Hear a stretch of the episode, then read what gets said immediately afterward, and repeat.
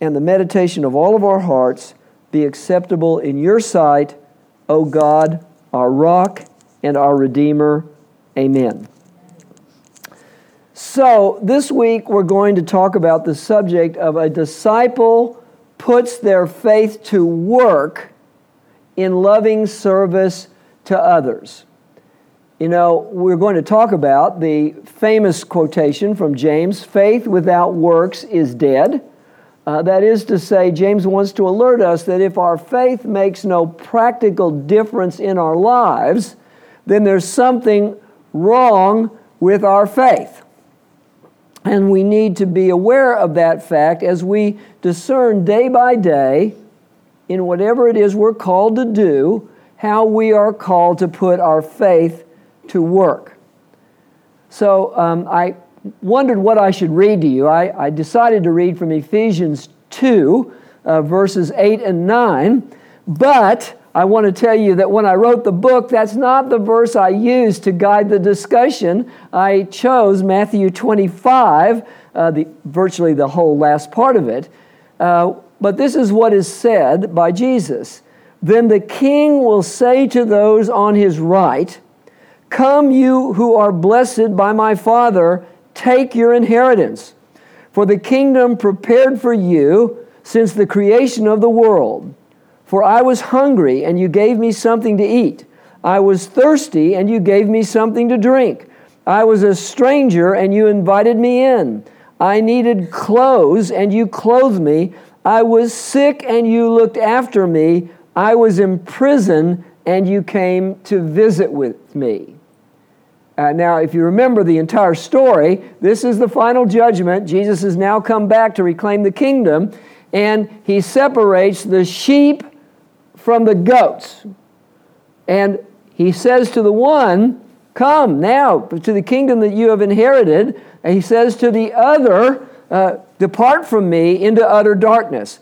Now, I'm going to be talking about this a little later on, but I want to tell you something I discovered as I was. Uh, preparing for this that's kind of humorous.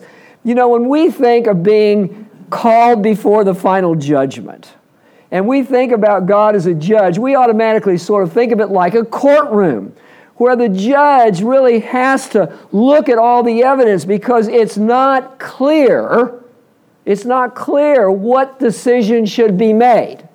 Uh, so that we sort of hope that's what the final judgment is going to be like for us, don't we?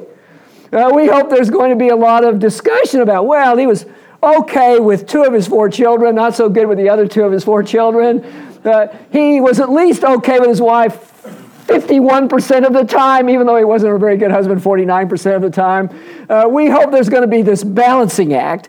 But this idea of the sheep and the goats tells us something different because you see, it is completely obvious the difference between sheep and goats. It doesn't take a second of time to decide who's a sheep and who's a goat. I used to go up, uh, I was with a friend of mine last week. I used to go up to near Cisco, Texas, where I was friends with a retired banker. And um, I, I, would clean, he had some pecan fields that had been overgrown uh, with uh, scrub.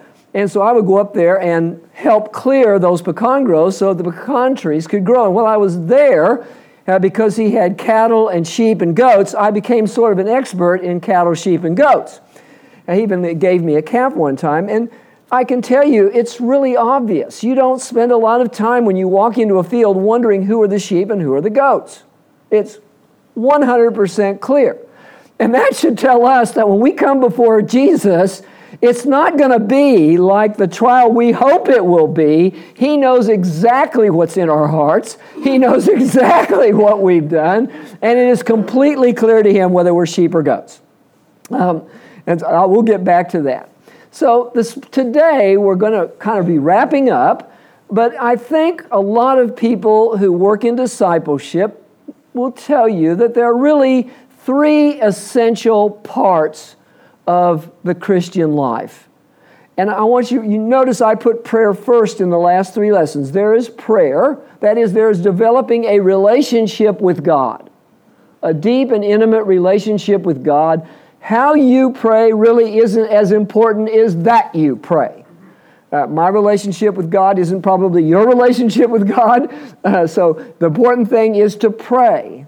And then, of course, we study the Word of God. Now, here's what I want to hope that you'll be persuaded of by the time it's over. You know, uh, uh there are several reasons why you might study. One is I study this because I have some abstract desire to know a little bit about quantum physics. I have no intention of ever putting it to use in any single solitary way, but I'm sort of interested in quarks. Now, that's not the kind of study that a disciple. Let's take another study. Let's say you go to law school, or you go to medical school, or you go to accounting school, or you go to veterinary school, or you go to whatever kind of school you want to, but you intend to put it to work, don't you? You intend to become a lawyer, become a doctor, become an engineer, uh, become a businessman if it's business, become a, a, a, a practitioner of the art. And that's why we read the Bible. Uh, if you're around me a lot, you'll find out that I have almost no tolerance anymore for. Uh, I go to these Presbyterian meetings when they want to talk about prelapsarianism and stuff like that. I have almost no tolerance for it anymore because it's unrelated to the question of am I going to act wisely tomorrow and love my neighbor as I love myself. And those things we need to know are those things that allow us to act wisely and love our neighbors by ourselves. And the purpose for studying Scripture is exactly that.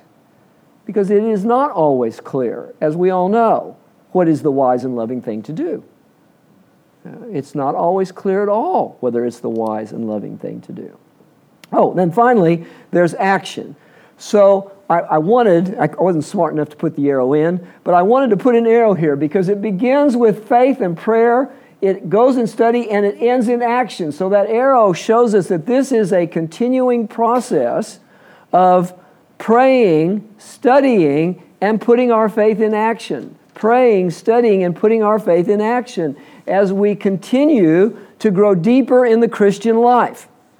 Um, one thing about any form of Christian action is it leads you somewhere. And that somewhere gives you a new jumping off place to become even more uh, dedicated, a disciple of Christ. So everything that we do, however small, takes us in a direction that has eternal significance. So, oops. So, Disciples commit to spend time praying and studying Scripture and related study for a purpose. Our prayer and our study has a purpose, and the purpose is action. Now, I want to stop and what do I mean by Christian action? Because when we talk a little bit later, you'll think I mean service to the poor, service to the needy, et cetera, et etc. Christian action is simply putting your faith to work in your daily life. However, God allows you to do that. So that your Christian action, I have a, I have a daughter that has a four year old, a two year old, and she's seven months pregnant with a little girl. Her Christian action, 18 hours a day, has to do with the three lives that she's primarily responsible for, plus her husband. She has little time for anything else except that. Uh, and that's her Christian action because that's where she is in life. Uh, take me, for example, I, I have the luxury uh, to pray more than I've ever been able to pray in my whole life because I have extra time on my hands. So I have time to pray in a way that I did not have when I was a 27 year old young lawyer right at the beginning of a professional career. Uh, so your Christian action is your Christian action pastors and others, we can help you develop your Christian action. We can reflect with you about what it might mean, but only you can decide what it is that you can do in this circumstance, okay?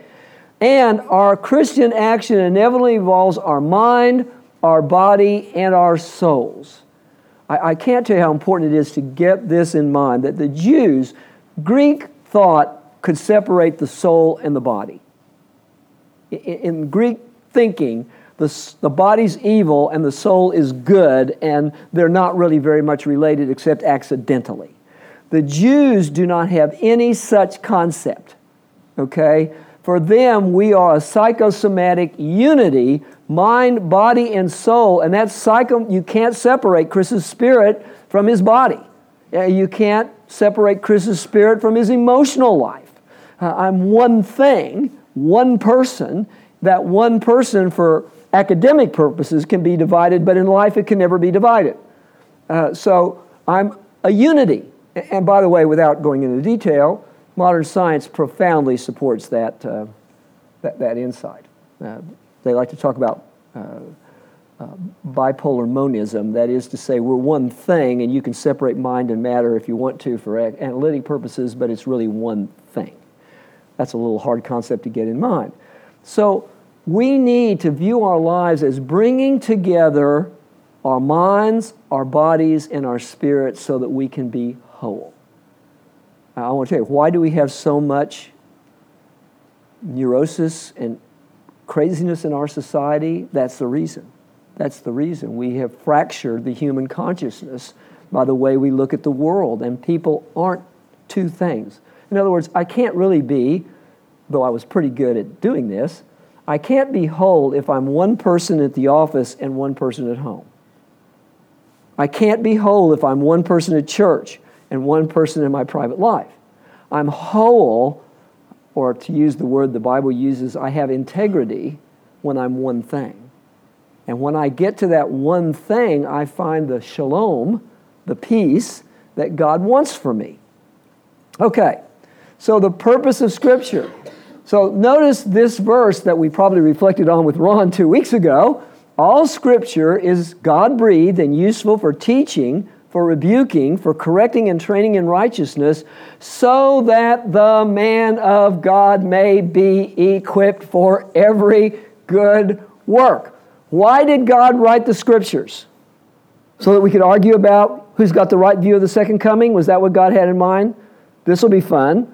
I'll write the scriptures and then I'll argue for generations about how to interpret the second coming. Was that what God had in mind? He wrote it so that we might be equipped for every good work. So, um, those of you know, I have a real simple method of Bible study. Ron may have said it, but basically, the, there's three questions What does it say? What stuck out in my mind? And what am I going to do about it? You can, you can do a very good Bible study with those three questions, and the last question is the one that matters. If I'm just answering the first two questions, and I never get to what am I going to do about it, then I really haven't read the scriptures the way it was intended, because it was intended that we might be equipped to put it to work in our lives. Okay? So, and by the way, it's okay to be rebuked and corrected. You know, I think most of us think of discipline as a bad thing, rebuke as a bad thing, but it's okay if you've made mistakes in your life. Every other person in the human race has, so why wouldn't you? And rebuke is just simply the way God gives us a course correction. It's a course correction. Uh, and the difference between the wise person and the foolish person is it doesn't take as much pain to get a course correction. Okay?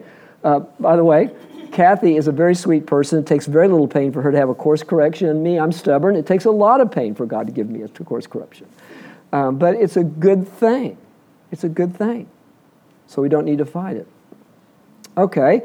Um, our study should change the way we see the world because how we see the world will de- control how we react to the world, will it not? The way I perceive the world controls how I react to the world. So Paul says, I urge you, brothers and sisters, because of God's mercy, to offer your bodies, let's say, okay, because of God's mercy, offer your bodies, not offer your mind, not offer your spirit, offer your bodies, offer your life as a living sacrifice, holy and pleasing to God. This is your true and proper worship. We're going to, next week, this verse is going to be the key to what we talk about. Do not be conformed to the pattern of this world, but be transformed by the renewing of your mind. Then you will be able to test and approve what God's will is, His good, pleasing, and perfect will. Now, I will just tell you see, our world teaches us the golden rule. He who has the gold rules. our, our world teaches us the, the gospel of love. When the going gets tough, the tough get going.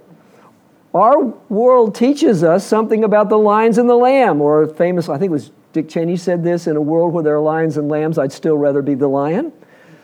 You see, God wants to change the way we look at the world so that we think it's a good thing to be a lamb. We think it's a good thing to act in love in a world of violence. We think it's a good thing uh, to give sacrificially of ourselves. We think it's a good thing to do to others what other, we want others to do to us. God wants to change the way we look at the world so that we will change how we behave in the world. So that we won't be just like everyone else in our culture, but we will have a different way of looking at the world. So uh, if we don't do not put our faith to work, there something is wrong. Okay? I like this little T-shirt that I found on the internet. I didn't buy one because I think it's a bad idea to wear public initials of public agencies, but CIA stands for Christian in Action. So God wants you to join His Secret Service. He wants you to become a Christian in action, putting your faith to work. So, what are the basic rules? Now we're going to get real. De- what are the basic rules that might govern how we do this? And I, I think to introduce this, I'm going to tell a story. Uh, when I was at Advent, uh, we had a really big international missions program. We'd been given a lot of money to do it. We were all over the world, uh, in Ghana, in the Philippines, in Honduras, and other places. Uh, but we didn't have a very big local missions program, and some people said this just isn't right. We're spending all of our money overseas, we're not spending any money locally, we need to change how we behave. And of course, we knew that was right. So uh, we picked uh, a helping a school in the poorest and most violent neighborhood in Memphis in the north side. It was about 35 minutes to get there. You had to go into a very unsafe neighborhood to get there to an elementary school. And just to let you know, once you got to the elementary school, uh, I felt really good about it. The, the principal was probably the best principal I've ever seen in a public school in my life. Uh, the floor, I told people I would eat off the floors. Uh, the children were very respectful uh, of us when we tried to talk to them. It was great. Unfortunately, we couldn't convince more than about four people that this was the truth. And so we struggled for volunteers. And we really had, couldn't make it work. We couldn't make it work. Um, so, about that time, some people were driving by a school that was really very close to where I lived, just a few blocks. I used to be able to see it from the jogging path when I looked down across the lake. And um, it was in a fairly good neighborhood, and they thought to themselves, well, this isn't some, they don't need us, and this isn't really going to be helping the poor. But one of the ladies did some investigation, and she found out that more than 50%, something like 70% of the kids at that school were on welfare.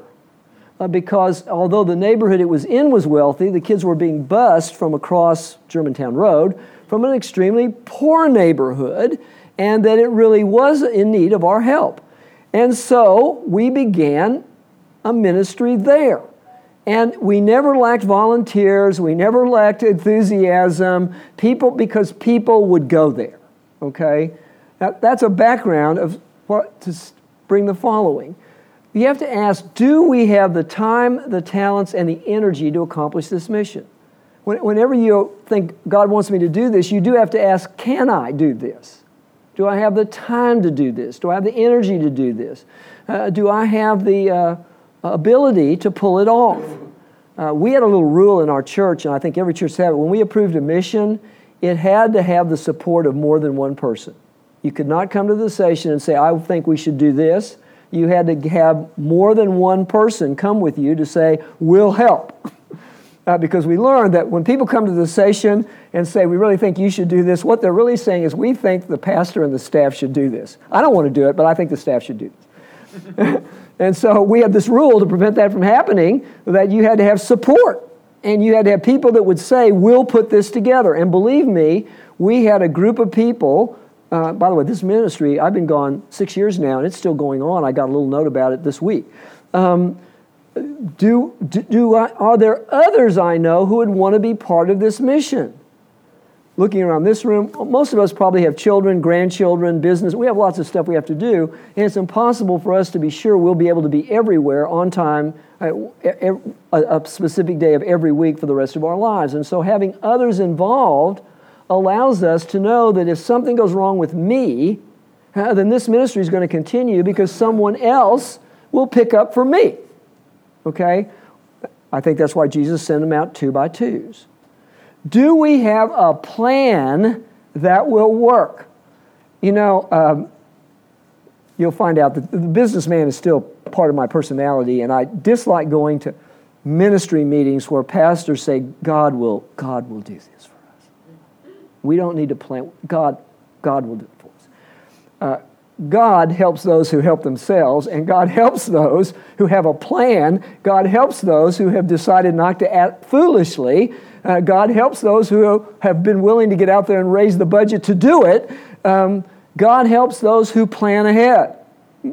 And God helps those who don't plan ahead, but there's only so much He can do with a fool. so, uh, do we have a plan that will work? Uh, Ron will tell you this. We've been very amazed at how well this third mill initiative has worked this, this fall. Uh, and for a lot of people in the church, it might seem that this was easy, but I believe the first meeting Ron and I ever went to with Dave West was in 2017, or five years ago. We started planning. And there are various planning documents of various sizes out there, uh, getting down to a little brochure we're working on right now, uh, that reflect a constant judgment about can we do this? Do we have the money? Do we have the people? Do we have the market? Uh, how will it work? And the very same skills we would bring to our businesses, we need to bring to God's work. God's work is no less important than our businesses. So if we plan in our businesses, then we should plan in God's work. Uh, and especially a church like this one, which uh, I feel certain has lots of capacity for planning. Um, and is the ministry designed to help others or is it designed to make me feel good? You know, uh, I forget who I was talking to, someone in this room, I think, about a little book called When Helping Hurts. How many of you have heard of When Helping Hurts? Yeah, I think it was you. When Helping Hurts was written by some fellows over in South Tennessee, basically to describe how much Christian ministry hurts the people we were designed it was designed to help. And we did it not because it was the right thing to do, because it made us feel good. So I think I'll tell you one of my favorite stories. Our church had a ministry in Ghana, and I've been to Ghana several times with this ministry, where we installed water treatment facilities, very small water treatment facilities. Uh, the most expensive one cost $5,000, and it drifted down to about $2,000 to install this thing. And uh, we were partners with the Presbyterian Church of Ghana. Uh, and most of them ended up either attached to a church where the church could actually keep it up and run it, or a presbytery facility where the presbytery had a, a, a camp where the camp, the people at the camp could keep it up and facilitate it. But one day we were in um, uh, uh, Accra, and the church asked us to go out in the country to a village where a very important member of this denomination lived uh, to look at uh, a water problem they had. Now, this was interesting because when we got out there, they, they really didn't have a water problem. They had more water than you can imagine because it was in a low, soggy area, uh, but it did have salt when you went down and drilled a well. Um, but um, the problem was it also was contaminated with bugs because um, it was low and swampy. So we started talking to them about one of our cheaper products, which would do this for them. It would it would make the water drinkable and no one would ever get sick again. And they just resisted it from the day, from the first moment they resisted it. They were arguing with us all the time. Finally, the little chief of the village says, I want you to come with me and see this. So um, we went to the next village. And then we realized what was wrong because a very wealthy American, whose name I won't mention, but you would know the name if I mentioned it, and another wealthy individual from India had gone into a little village of about 300 people, and this is what they had built. They put a stainless, our tanks were plastic, they put a stainless steel tank in.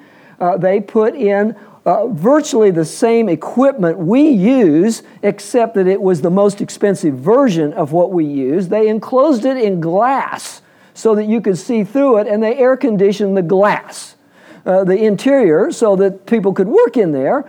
They spent $300,000 to build this. So I, in my brain, being a little bit of a businessman, I said, okay, let's say we take this idea and we try to solve the water treatment problem in, in uh, Africa using this plan. What does that cost? And the answer is more than the gross national product of the United States and all of Europe.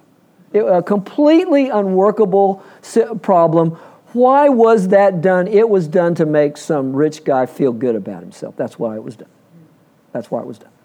It was the wrong thing to do. It hurt not just the village that had to keep it up, which, by the way, they couldn't do, but it hurt every other village that thought that anything that wasn't like that wasn't good enough. Uh, so when we solve problems, uh, we need to think seriously about are we really helping the person or are we uh, trying to do something to make us feel good? Uh, this is going to be controversial, but I'm going to say it anyway because I believe it's true. Um, for example, it is much better for us to create a situation where we buy toys and invite poor people to come to our church and buy the toys at a discount than it is for us to go and give toys to, to children, thereby humiliating the father and mother of the home. Especially in the Hispanic community where the macho complex is somewhat important. So it would be much better for us to buy the toys and let the parents buy the toys at a discount than for us to give the toys away. Giving the makes me feel good to go to, which I will do in about three weeks with Kathy, to go to some poor person's house and give them the Christmas tree and give them the toys and everything. But it's not the best thing for them. It's not the best thing for them. The best thing for them is to build up their own capacity, build up their own ownership of their own family, and not do it for them. This is a big thing, and it's believe me, I'm your typical crazy American when I get overseas. It's very hard to discipline yourself to do the right thing and not to do something that makes you feel good or just jump in and throw money at a problem. Here, uh, I'm getting off the subject matter, but this is what I learned to be true in Africa. If you ever say, Would you like for us to give you blank? they will always say yes. Always. They're used to saying yes to foreigners, they always say yes. So it's very good to never ask a question that's yes or no. Never ask the yes or no question. We had a young plumber who's a, he's got a very successful business now. He was a young guy when we found him. He used to go with us, and well, the thing we liked so much about him was that Michael Asaya would say, Chris, don't do that, or don't say that, or don't refer to that. Because he knew the culture, he knew the people, and he knew when we were making mistakes. And we just learned to do what Michael said. We learn to trust Michael's judgment above our own and to listen to what he said and not to do things that he advised us not to do. Um, so, okay, so more basic tips. Doing good requires thought. I've already covered that. Start small. Start small. You know, we started with one little project at this elementary school. We basically read with children because we could find women that would do that. But over the years, we built a, a, a, greenhouse for them. Some of the men in our church built them a greenhouse. Uh, we built a walking path. Uh, we helped them with all of their every all the tests, the standardized tests they needed. Proctor, we were proctors for all the standardized tests. Uh, we started small, and then we just added things as the capacity to add the thing uh, existed in our group. Uh, so they're doing more now than they were doing at the beginning. Make it as simple as possible. Uh, I used to have a dear friend, he's still alive, Andy Jordan, he was an engineer. Uh, whenever we were overseas, he would always preach this Chris, make it as simple as possible. Do not make it complicated. Uh, the best project we ever did, it was at Andy's request. Basically, they had a, a water treatment facility that was quite large in Abetifi, uh, but uh, the Germans had built it, it went into disrepair, it was all rusted, and they'd stolen most of the equipment. And so we made it into a slow sand uh, unit to, to, to purify the water. And instead of using power, except for the pump at the bottom of the well, we used gravity uh, to run the process. Gravity is free. Uh, gravity doesn't break. Uh, you don't have to replace gravity, it's always there. And so Andy's thing is keep it simple. If gravity will do the job, don't use electricity. you know, use gravity. Uh, so keep it simple and try not to do for others what they could do for themselves. Uh, it's hard for Americans. It's hard. I'll give you another one that uh, when we go overseas and we build houses for people in towns where there are construction workers that are unemployed, is that a great idea? Probably not. Probably better to let the local construction people who are unemployed build the house and have us do something else, like help the local construction people. Sometimes to train young people, sometimes you have to break these rules, but think of the principle, you'll be able to put it to work. All right. Do, okay, let's see, how do we do? All right, now putting it all together. So this kind of puts together all the lessons that we've had uh, for the last 14 weeks. I want to try to put it together. The first thing is to love God, what? With all of our hearts, with all of our soul, with all of our minds. The second is to love our neighbor as ourselves. But I'm going to put one in here to love yourself. Uh, we haven't done it yet, but Kathy and I teach uh, from Peter Navarro a thing called the Emotionally Healthy Christian. Here's I'll just give you the principle, which turns out in my 30 years of pastoral experience to be 100% true. There are hundreds of people out there who cannot be the disciple God called them to be because they've got emotional blockages from their childhood that they've never dealt with and which prevents them from being the people that God wants them to be. They have faith, they have hope, and they have love, they just have trouble.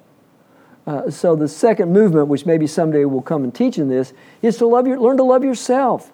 And learn, loving yourself means learning to love the fact that you screwed up. learning to accept the fact that you're not perfect, your parents weren't perfect, your children weren't perfect, uh, your government certainly isn't perfect. Uh, learn to accept the fact that we're broken vessels and we have to learn to love ourselves now, loving yourself means being self aware, uh, but love yourself and be able to accept the parts of you that are weak and broken.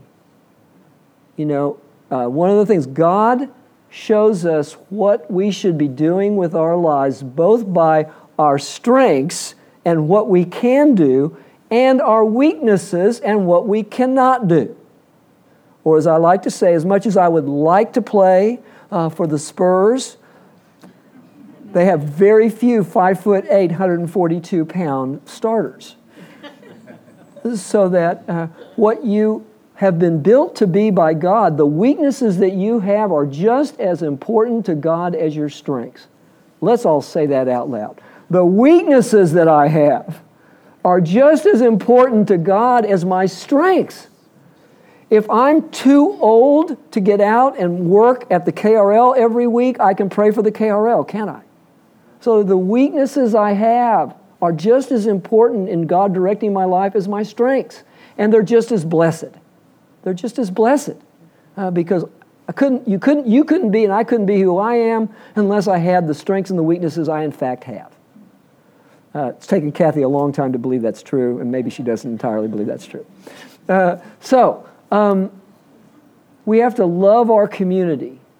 You know, the most constant constant advice of Paul in his letters is love one another, love the brothers and sisters, love your church community, love the people God has brought closest to you. So that your family, your church, your neighborhood, your coworkers, uh, learn to love the people closest to you. Uh, that you have the capacity to love in your ordinary daily life. Um, I think Kathy would agree with this. I think Kathy believes in, that God put us together because she needed to learn the virtue of patience, and I irritate her all the time. Uh, uh, and uh, that certainly is true, by the way, of her. Um, uh oh, what happened here? Did he come back? Okay. Um, so I got to go back one. So we need to learn to love our Christian community and our friends and family members deeply and hopefully with a forgiving heart. You know, everybody makes mistakes. Pastors make mistakes. Sessions make mistakes. Deacons make mistakes. Women of the church occasionally makes a mistake. Uh, my wife makes mistakes. My children make mistakes. Learning to love our church despite the fact that we're all broken vessels. That's Paul's. And finally, love the world. And finally, for each of us, there's probably something we can do to make the world a better place, however small it might be. And that's really what we've been trying to do in the last 14 weeks. Part of loving the world is sharing your faith when you get the opportunity. It's not the only thing, uh, but it's one of the things we do when we love the world is we share the good news of the gospel with people who need to hear the good news of the gospel. Um, and we do it when the opportunity presents itself. Okay, so this is the last word for this week. More importantly, words alone will not change people in our society. One of the principal elements of postmodernism is a rejection of all truth claims. So, arguing that the gospel is true is not effective if people don't believe anything is true. Okay, you got to you got to go back one step with them. Okay, uh, and we, so. Um, in other words, postmodernism does not necessarily believe that there is anything called truth to be found. In such a society, people have to see the gospel lived out in an attractive way before they will respond to the truth and live it out in their own lives. In other words, in our situation, because of the really the deep pragmatism and isolationism of our culture, people need to see God's love visibly before they are able to react intellectually. And this is hard, might add hard for people like me, uh, who are teachers by nature. Uh, it's hard to get it in our mind that it is no longer the case that we can just proclaim the truth and in a Christian culture, people are prepared to hear that truth. Or as I, I probably already told you this, you know, my father's era, if he was in New York on business and Billy Graham was in Madison Square Garden and he was the worst sinner in the world, he might go to Madison Square Garden to hear Billy Graham. But believe me, my children's friends, if Billy Graham was at Madison Square Garden, they would go see a rock concert. okay? Uh, so that we can't reach out that way. We are really in a situation very much like the early church was in, where we are in a pagan culture that rejects the gospel and that thinks we're the problem. The Romans thought the Christians were the problem. Okay? If only we could get rid of the Christians and go back to paganism, we would, once again, our culture would work. Uh, what they could not deny is the love of the Christians and the good deeds that they did. The Christians built the first hospitals, which is why all the secular hospitals in our city have Christian names. um, we built the first hospitals. Uh, we did not put our children that we did not want out to die on the rocks, which in pagan culture was common. Okay?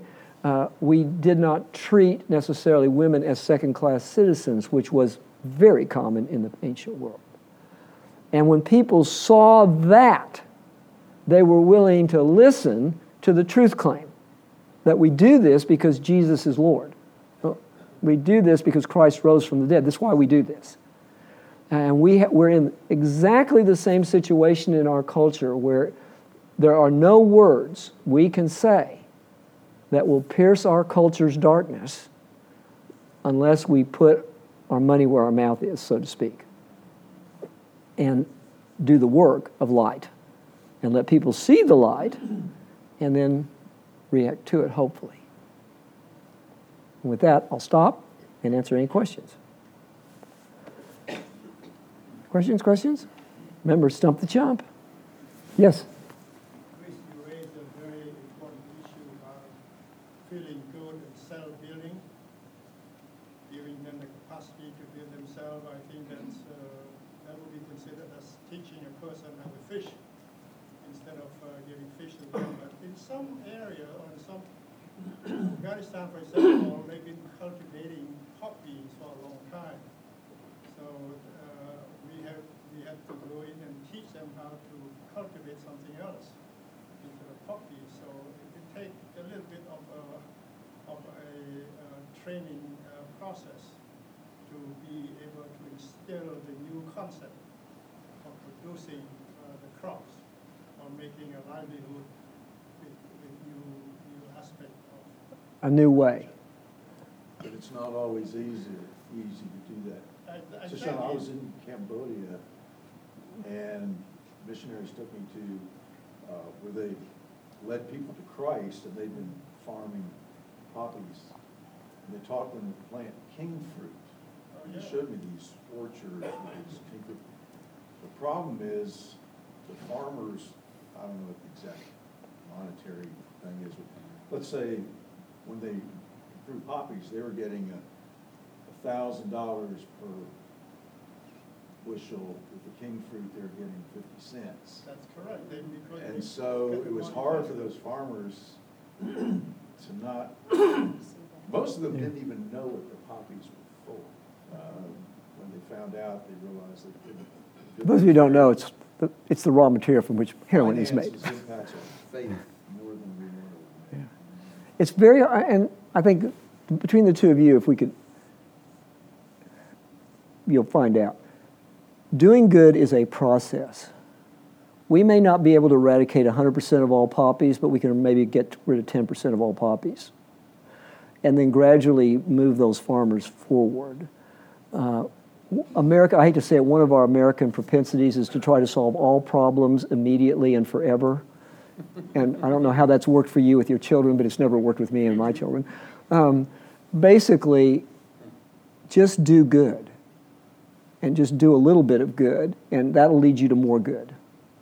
I've, I've turned around businesses and I've turned around churches, and here's what I've learned is if you can create a, a godly success, success breeds success. So if you can just get people to take a step and they win doing the right thing, they'll take another step doing the right thing. And don't worry about this ultimate goal you've got. I mean, worry about it, but don't think you've got to achieve it tomorrow. Uh, just take the step. Take the step. Thank you for that. Yeah. I- I'd like to tell us a good story, cheerful story of Americans overseas. In the late, late nineteen hundreds, when fly fishing became, a uh, was becoming a much more popular sport than it had been before, when everyone tied his own flies and made his own rods. And all that. Two, two guys from Oregon, and, and there's a river up there called Umpqua, or something like that, uh, got the idea, and, and I found out about this because Susan and I were at a place when I first started fly fishing, and there's, there's a bundle of flies much smaller than house flies. And I said, you didn't tie, to the man, I said, you didn't tie these, did you? He said, no, women in Ghana did. Well, that got my attention.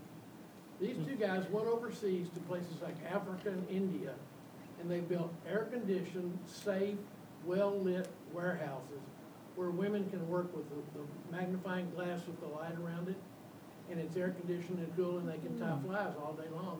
And they have third-generation women waiting for those jobs. Uh, it's uh, sort of the teach a person to f- fish, don't give them a fish. Uh, and, you know, once again, it, Americans are, it's hard for us to get capture this that uh, there's a whole thing called micro lending. And sometimes it's better to go in and just loan $10 to a shopkeeper in a bazaar in Ghana uh, who will then be able to um, buy five more something to sell, and that will give her additional income. I'll, I'll say sort of, this is not about me because I didn't do it, my, Andy did it, but this Michael Isaiah, he was a plumber, a poor young 23 year old plumber. Uh, and uh, we hired him eventually to help us, initially to help us with a project that we were having trouble with in Ghana. And uh, right away, we realized, I tell people, if Michael had grown up in a middle class American family, he would have gone to MIT, graduated with an engineering degree, and made half a million dollars a year. Unfortunately, he was born poor in Ghana and didn't have the opportunity to go to MIT. Um, so we worked with him, and like I said, he was very good. I, I, one, we were working with some crooked Germans, and he told us not to do business with them, and he was right. Uh, and um, well, Andy eventually loaned him, I forget what the number was, but it enabled him to buy a photocopy machine so that he, in his little office that he had for his plumbing business, he could then be something like a photocopy machine place. And sure enough, and we didn't give him the money, we loaned him the money. He had to pay it back. He paid it back. And we made several other loans to him as he expanded his business into something like Kinko's is here in the United States. And he still had that business. Well, today, Michael is a very wealthy man by the standards of Abetifi uh, and uh, has got a family, and he's, a, very, he's, not a, by the way, he's not a Presbyterian, he's Assemblies of God, but uh, that was the first bridge we had to cover with our church. But basically, uh, uh, we helped him, but he did all the work. We just supplied a little bit of money when, and we didn't do it as a gift. We did it as a loan so that he would have to learn hey, in the real world, you pay back loans. Uh, and so, if that helps. Any other questions? We have some a little more time, five minutes anyway. Well, I hope you'll think about this. It, it really, if you want to read a great book, uh, read When Helping Hurts. It's now a, it's a Christian classic now. It's that important a book. Uh, almost, if you take any class on missions in seminary, you're going to read that book. Um, and it's a very interesting book, and it doesn't tell you to never give money away.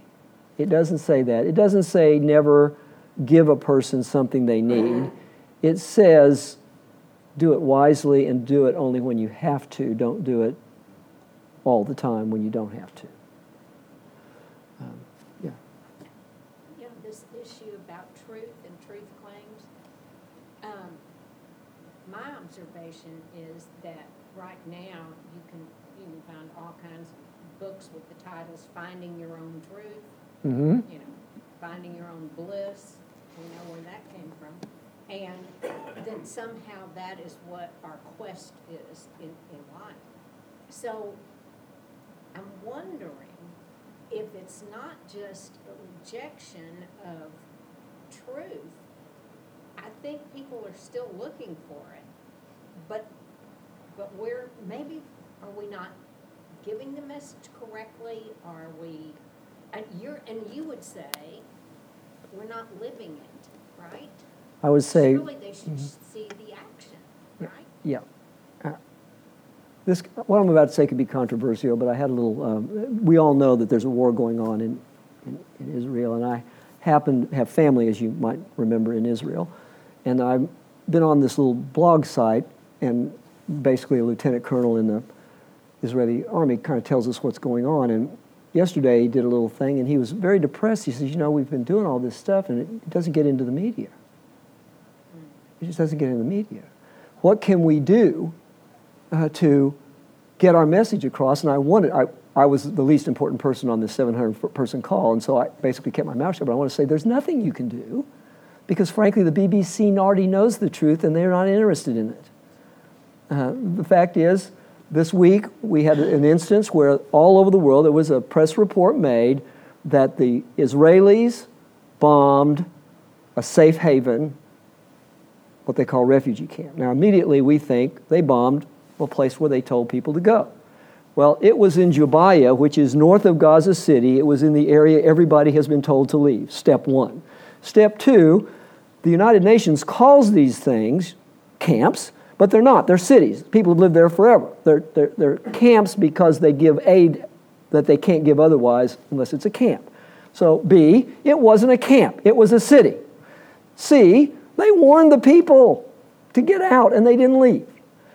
Well, none of that was reported by the BBC, which took this and it went worldwide. It's really the spark that all these riots we had. But guess what?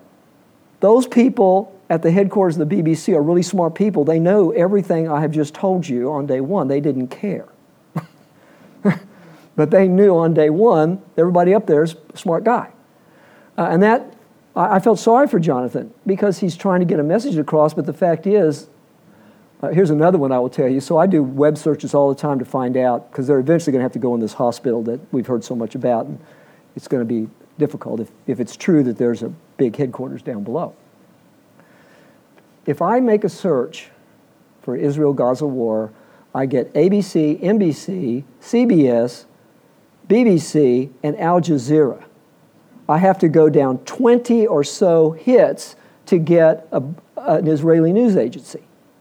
Now, that's Google at work, in case you'd like to know. They're basically saying this is what we want the American people to know. We want them to know that the Israelis are committing war crimes, and therefore, this is what we're going to do. We're going to make it almost impossible for anybody to find out otherwise. And they do that all the time now, about elections, you name it. They do it all the time now. Uh, and it's, they don't care. And once again, I believe the people that run Google are much smarter than I am, so they know what the truth is. They don't care. So this is what we're facing when it comes to spreading the gospel is we have to find a way to give God's truth into a culture that doesn't care. that doesn't care. And they'll only care if somehow love breaks the barrier in their hearts against hearing the truth.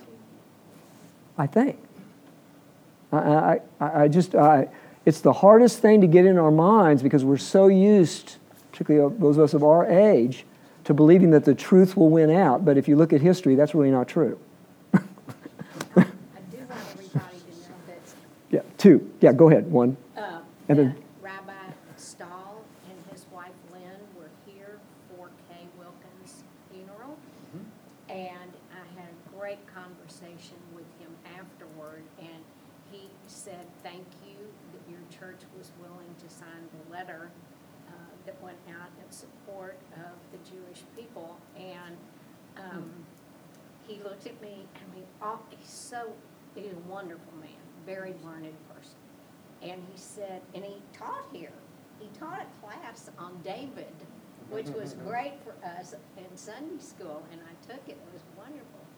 Um, but he said, I don't understand. I really don't Understand. understand. What have they done? My daughter-in-law just is just shattered. I, I, I, my best friend when I practiced at Bracewell and Paris was a guy named Al Hiller, who's a Reformed Jew.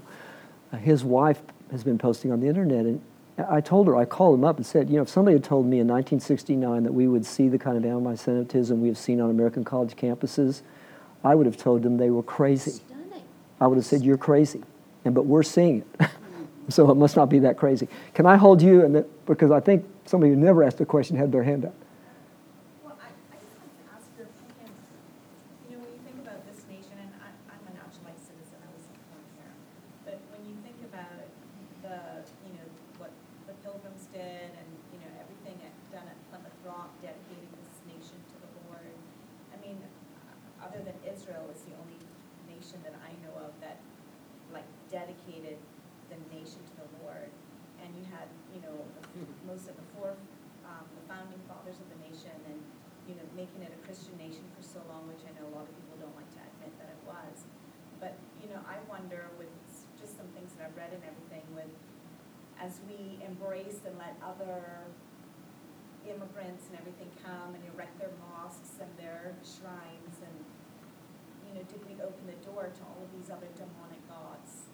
And so we went from really having one God to having all of these other gods. And does that, and, I- you know, I'm reading about these things, but does that kind of bring in this problem where is no truth and there's all the competition for truth? And so where it used to be easier when we were more of a Christian nation, is it just harder now because of all these competing demonic gods in the spiritual realm? It, it, you've hit on it, and we can't go back. we, there's no way back, I don't think. No peaceful way back. Uh, so we can't go back. Uh, we have to find a way forward given the situation we're in. Um, and I think if I could, I think we have given the enlightenment dream was is that basically there was a natural morality that was inside of people. And that if we just and the uh, religions could more or less adequately or inadequately describe that natural morality but if we just let people uh, realize themselves uh, we would all agree about right and wrong. But the last 300 years and particularly the last 100 years in america shows you that that's just not true that uh, some people believe in abortion and some people don't and you can't they won't even talk to each other some people believe in pacifism and some people believe in just war and they won't even talk to each other uh, in fact there is no natural morality of the kind that the Enlightenment thought there was that we can all agree on and live together despite our religious differences. So we're going to have to learn to live together despite the differences. When you mentioned the BBC, uh, I'm reminded of what Reagan said in eighty-seven when he signed the nuclear treaty with Gorbachev. He said, trust, but verify. And I say, on the BBC, I would say, never trust, always verify. Never trust, always verify. I'll just give you one little, here's one little fact. You know, we all hear about the death counts every day. And of course, it's all women and children. And, and virtually nobody between the ages of 25 and 37 is dying. Well, the Israelis are primarily shooting young men between 25 and 37 who have AK 47s in their hands. So you know that those reports just can't be right. And all the press just prints it exactly the way Hamas puts it out without thinking on the surface, this number can't be right. On, on, this, on just on the very surface of things, uh, this is a wrong number. Uh, and, and they know that. I mean, they're not stupid, they know that. Um, okay, well, I've given you more than you wanted to think about. Let's go back to the, let's be sure we can leave here with hope. the hope is if we act in love, act in deep love, care and concern for the other person, trying to do the best for the other, even if it involves some discomfort for ourselves, uh, then we will make a witness to the world and they will listen to our story about Jesus. That, that was where I would like to leave you today, if I could. Let's pray. Uh, Lord God, thank you so much for this time we've had together. Uh, we are in a dark time. Our culture is dark, our politics is dark, our world is dark. There are two fairly unnecessary wars raging right as we speak. And um, young men and young women are dying. Uh, and families are being deprived of their loved ones. And there is great suffering in the world. And we pray, Lord, that you would help us to be beacons of light in that world as you show us uh, a way to the light. And we pray that you would make us beacons of love in that world as you show us ways to love other people. And we pray for this class that you would open up the opportunity for each person in some small way uh, to show the world the love that it is so hungry for. Now, please bless our church this afternoon uh, and bless the pastors who are preaching as we speak, and we'll be preaching at 11. And uh, watch over our country and our city and our state and our nation uh, until we meet again. In Jesus' name we pray it. Amen.